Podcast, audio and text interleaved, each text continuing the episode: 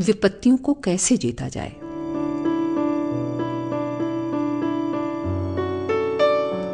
समतापूर्ण दृष्टिकोण मनुष्य का सबसे बड़ा हित साधक है।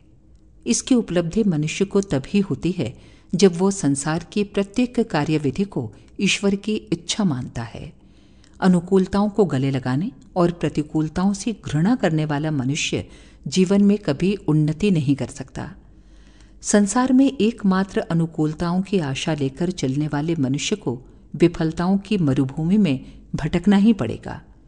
अपने संपूर्ण मन मस्तिष्क से जो अनुकूलताओं का ही उपासक बना रहता है और प्रतिकूलताओं के लिए जरा भी स्थान नहीं रखता, उसे यथा संभाव्य प्रतिकूलता के अवसर पर विचलित होकर अस्त व्यस्त हो जाने के लिए सदैव प्रस्तुत रहना चाहिए। अनुकूलता में प्रसन्न और प्रतिकूलता में रोने वाले व्यक्ति झूले की तरह आगे पीछे जाते हुए एक ही स्थान पर रहते हैं। न वे आगे बढ़ पाते हैं और न ही उन्नति कर पाते हैं।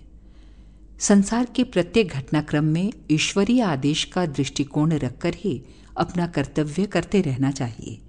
खिन्नताओं, व्यग्रताओं, भयों और विषादों से मुक्त रहकर जो प्रत्येक परिस्थिति में परिपूर्ण रहकर कार्य करता है वो अवश्य उन्नति के शिखर पर पहुँचता है।